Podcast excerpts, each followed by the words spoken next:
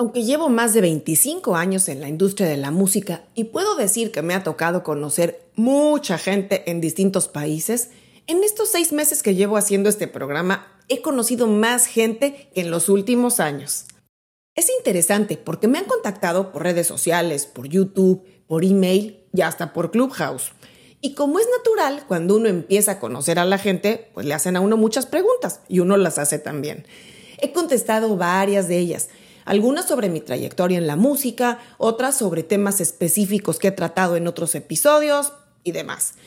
Pero como varias de ellas se repiten, decidí hacer este programa corto respondiendo las cinco preguntas principales que me han hecho en estos seis meses que llevo de conocer gente a través de este programa. Esto es Mi Disquera.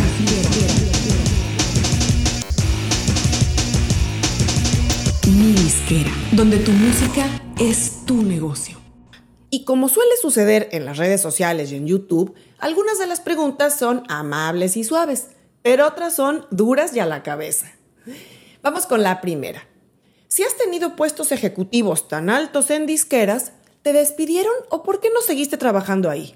Y sí, llegué a puestos con nivel de responsabilidad muy importante, que me dieron muchas satisfacciones, mucho aprendizaje, muchas amistades y relaciones. Y sí, tenía un súper sueldo.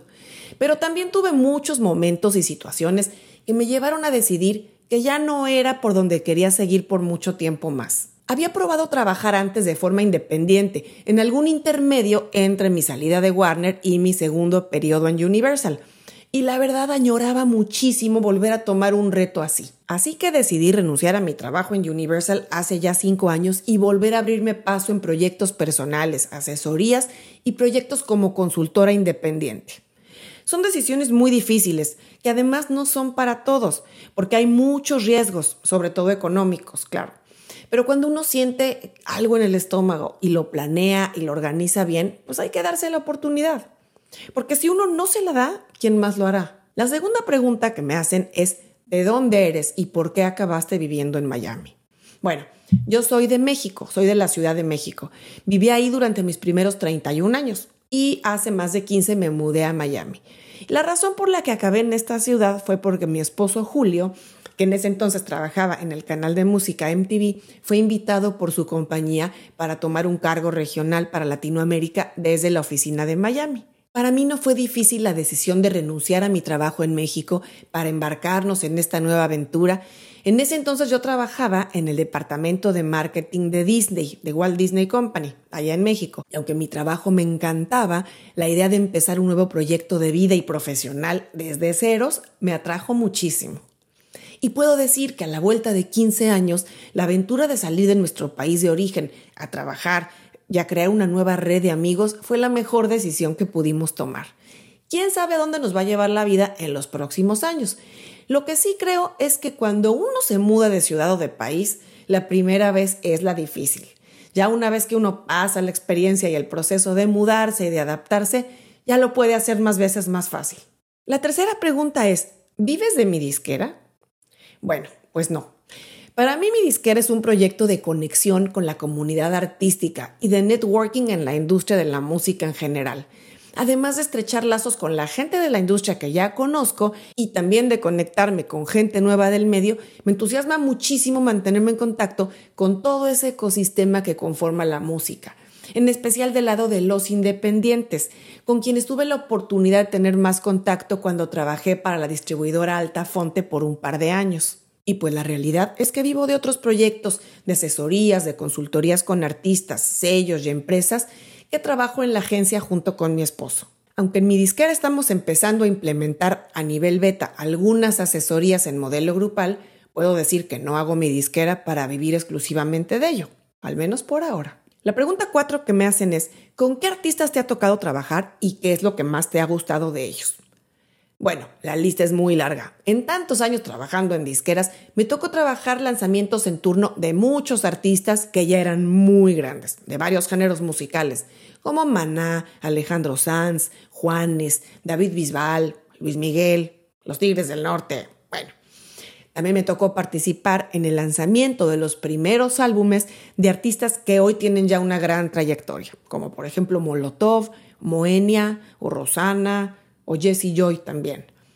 Me tocó trabajar también en proyectos de artistas que no eran nuevos, pero que justo los tomamos en el equipo en el momento adecuado y en el lugar adecuado y explotaron, como en su momento J Balvin o la misma Paulina Rubio muchos años atrás. En fin, la lista es bien larga y la memoria no me va a dar tanto en este programa.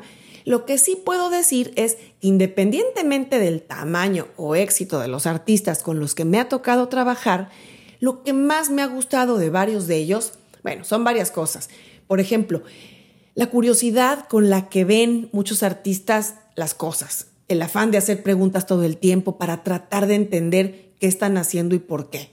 Me gusta mucho también cuando los artistas plantean formas alternativas de hacer las cosas, modos distintos que tal vez uno no había visto. También me encanta ver la reacción de algunos artistas emergentes que de pronto se sorprenden de la cantidad de gente entra a un chat o que llama a una estación de radio o a un programa de televisión donde están haciendo una entrevista o una presentación.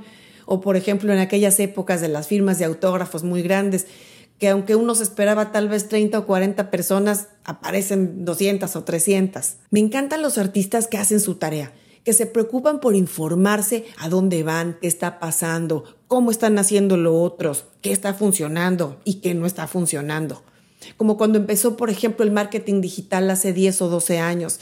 Varios artistas tenían la humildad de preguntarme, ¿cómo funciona esto? ¿Cómo funciona esto otro? Independientemente de que fueran artistas enormes. Y otros, en cambio, que a lo mejor no eran tan grandes, sentían que estaban más allá del bien y del mal y no se preocuparon por entender eso que venía, hasta que la ola los rebasó tarde o temprano. Y claro, también me ha tocado muchos artistas que tienen actitud de que la vida les debe todo, o soberbia mostrando que siempre tienen la razón, o de que todo lo que uno consigue les queda chico, y que toda la gente está como para darles gusto o servirles. Hay de todo, como en cualquier profesión, pero detrás de todos los artistas que me ha tocado conocer, con sueños, con ilusiones, con empuje y también con temores, con inseguridades, con frustraciones, como todos.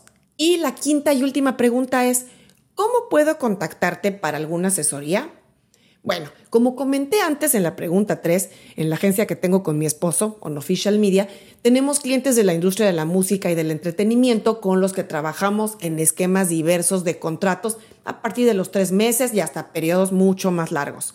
Son asesorías personalizadas de acuerdo a necesidades de proyectos específicos. Y precisamente ya hace más de un año, antes de empezar mi disquera, se nos acercaban artistas o sus equipos buscando asesorías más puntuales, menos largas en el tiempo y pues menos costosas, obviamente entonces decidimos comenzar hace poco a armar estas asesorías a nivel grupal, como una prueba en beta, con los temas más comunes, más solicitados y obviamente a costos más accesibles, porque precisamente al ser grupales y no individuales, no llevan un ingrediente de tanta interacción personal y de días y semanas y meses con un proyecto. Entonces, son una muy buena combinación que estamos empezando a explorar.